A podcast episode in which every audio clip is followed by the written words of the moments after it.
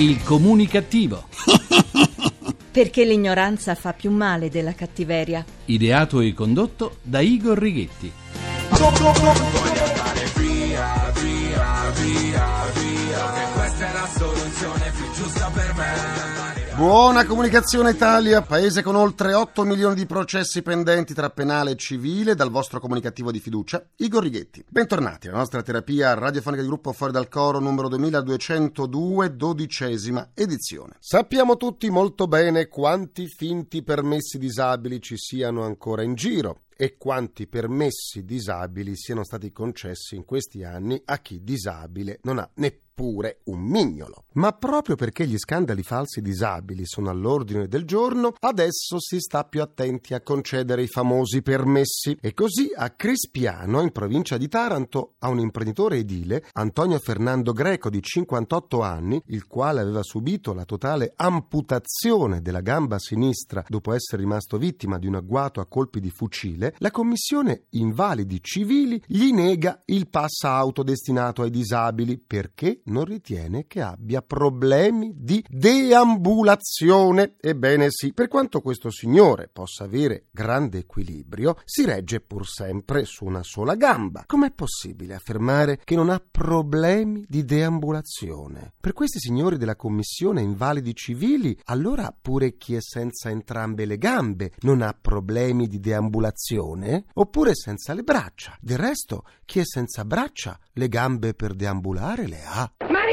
Il piacere, ma rifaccia il piacere. Eh già, siamo in Italia, siamo in Italia, non troviamo mai la via di mezzo. O concediamo tutto a tutti, pure a quelli che non ne avrebbero alcun diritto, oppure, e questo caso ce lo ricorda, ci rendiamo ridicoli agli occhi del mondo. Continuiamo la terapia. Uno dei personaggi italiani più noti a livello internazionale nel mondo della scienza, Franco Scaramuzzi, presidente dell'Accademia dei Georgofili, è intervenuto sulla stampa con una sua dichiarazione a proposito proposito degli O G M, gli organismi geneticamente modificati che sempre di più entrano nelle produzioni agricole mondiali, Europa inclusa. In Italia, intorno agli O G M, è da sempre in atto un feroce conflitto con molti gruppi ambientalisti, proprio come accade per il nucleare. Ma se il mondo può fare a meno di molte cose, non c'è alcun dubbio che non possa vivere senza energia e senza cibo, e il paese che non è in grado di produrre cibo ed energia deve comunque farne provviste, ricorrendo a chi ha queste produzioni.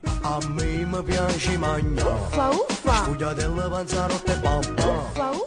Eh sì, secondo stime della FAO, organismo internazionale di sicuro sopra le parti, entro una trentina di anni l'attuale produzione mondiale di alimenti dovrà raddoppiare. Tutti i paesi sono chiamati a impegnarsi, a non ridurre le proprie superfici agrarie, a incrementare le produzioni, a realizzare scorte di prodotti alimentari primari. In questa prospettiva molti paesi, i più lungimiranti, dedicano alla ricerca scientifica copiosi investimenti. L'Italia, tanto per cambiare, va controcorrente, impedendo la coltivazione degli organismi geneticamente modificati e vietandone anche la prosecuzione delle ricerche, pur sapendo che la scienza, ovunque nel mondo, continua a progredire per creare nuovi organismi capaci di adattarsi ad ambienti difficili e capaci anche di resistere ad avversità sanitarie. La conseguenza più diretta della posizione italiana è il continuo Continuo richiamo della Commissione europea, che bolla come inconsistenti le nostre prese di posizione. Secondo il professor Scaramuzzi, il nostro paese sta subendo gravi danni dai veti che ha imposto la ricerca scientifica italiana. Il fatto è che da noi, come da consuetudine, si mescolano presunti rischi biologici a motivazioni politico-ideologiche. Il risultato è che abbiamo vietato lo studio e l'uso di una tecnologia genetica che ha il merito, riconosciuto in tutto il mondo, di aver riproposto percorso preziosi meccanismi naturali dell'evoluzione. Dopo quindici anni dal loro uso si sono registrati soltanto vantaggi. E poi, ma mi dite voi che senso ha proibire l'uso degli O G M sulle nostre produzioni e poi importare alimenti che invece ne sono il risultato? Che senso ha?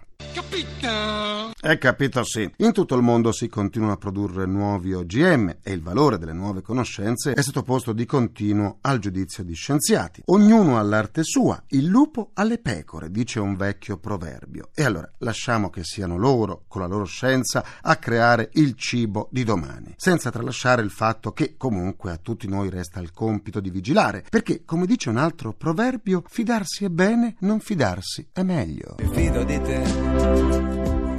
Mi fido di te. Non ti fidare d'un bacio a mezzanotte. Fidatevi e non fidatevi. Vi siete persi una seduta del Comunicattivo? Non disperatevi. Andate sul sito il comunicattivo punto rai punto it dove potrete anche scaricare le sedute in podcast. Se invece volete esternare un po' di sane comunicattiverie, vi aspetto sulla pagina Facebook del Comunicattivo, facebook punto com slash il comunicattivo. È il momento della giustizia giusta e dell'avvocato Andrea Maria Zaro, professore di diritto privato all'Università di Urbino, che ci sta aspettando. Giustizia giusta? Dell'avvocato Andrea Maria Azzaro.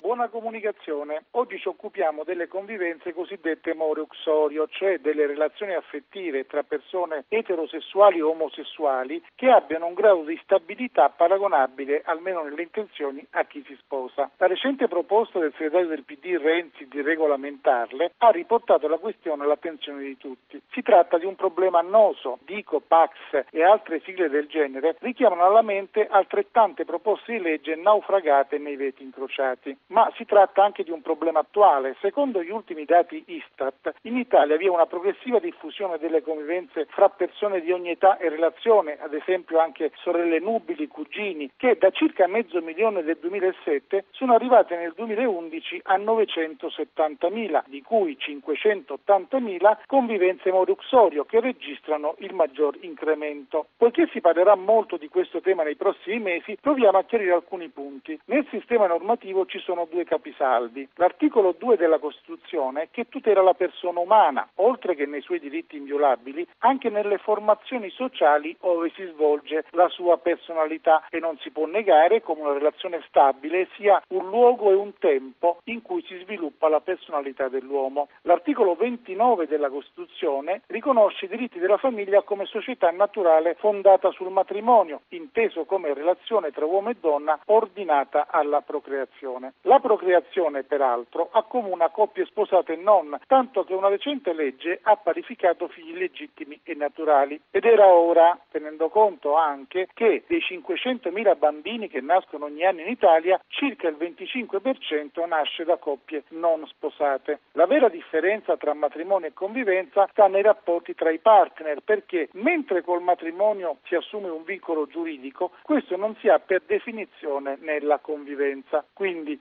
se il problema centrale delle convivenze sta, come detto, nella tutela delle persone, il legislatore dovrà verificare se a tale scopo sia necessario o meno creare un nuovo tipo di famiglia. Negli ultimi giorni due fatti di cronaca hanno interessato il tema. Il primo suggerisce come il problema siano appunto le persone e non le strutture. Papa Francesco ha battezzato il figlio di una coppia di conviventi, come per dire che la Chiesa Cattolica, anche se ritiene le convivenze non assimilabili al matrimonio, accoglie tutte le persone nelle loro giuste esigenze. Un altro episodio, altrettanto eclatante, mostra i problemi che nascono alla fine di una convivenza. Si è saputo che Hollande aveva una relazione con una donna all'insaputa della Premier Dame, che era tale in quanto semplice convivente del Presidente. La signora, che saputa la notizia e si è sentita male, non potrebbe nel nostro ordinamento opporsi alla fine della relazione, ma ci si chiede, potrebbe invocare qualche altra tutela? Non vi è dubbio che vi sono tante esigenze dei conviventi meritevoli di protezione, sia durante sia dopo la convivenza. Alcune, per il loro rilievo, devono essere regolate dalla legge, pensiamo al diritto alla salute o al diritto al lavoro. Gli interessi patrimoniali che sono disponibili da chi ne è titolare potrebbero, secondo una proposta del Consiglio Nazionale del Notariato, essere regolati con dei contratti di convivenza per gli aspetti relativi, ad esempio, all'abitazione, alla contribuzione economica, alla proprietà dei beni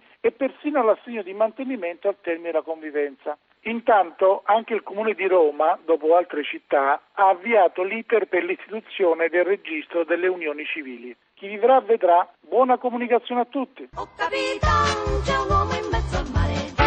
Ho capito, venitelo a salvare. Grazie all'avvocato Azzaro. Adesso facciamo un salto nella libreria comunicativa. Volta pagina. I libri più comunicativi del momento. Questa settimana ho letto per voi e per me perché leggere rende lo sguardo più intrigante. Pietra è il mio nome di Lorenzo Beccati. Oggi vi parlo di un libro, di un giallo storico tutto italiano di grande atmosfera e di straordinaria potenza narrativa, le cui vicende si svolgono a Genova nel milleseicentouno. La protagonista è una giovane donna il cui nome è Pietra, una donna dotata di un talento misterioso, inspiegabile, che viene coinvolta in vicende inquietanti e coinvolgenti. L'autore del volume è Lorenzo Beccati, una delle voci più conosciute e longeve della televisione italiana. Ogni anno entra nelle case di milioni di telespettatori grazie al programma Striscia la Notizia, la popolare trasmissione di cui è autore e voce del Gabibbo. E allora do la buona comunicazione a Lorenzo Beccati. Ciao e buona comunicazione a voi. Lorenzo, hai sulle spalle trent'anni di grandi successi televisivi, da Drive-In a Striscia la Notizia, ma sei anche un autore di libri ricchi di trame coinvolgenti, di suspense, dall'ironia televisiva al brivido letterario. Quanti Lorenzo Beccati hai in te? Come tutti sono veramente più personaggi e più persone. La mia anima principale credo che sia l'anima satirica, l'anima genovese, l'anima del mugugno, no? Sì. Di non c'è mai bene nulla e continuiamo così a esternarlo mugugnando. Poi c'è l'anima, per così dire, misteriosa, è quella che mi permette di organizzare le trame di tutti i miei libri gialli. E poi ho un'anima, per così dire, sconosciuta, perché mi impedisce di avere una voce propria.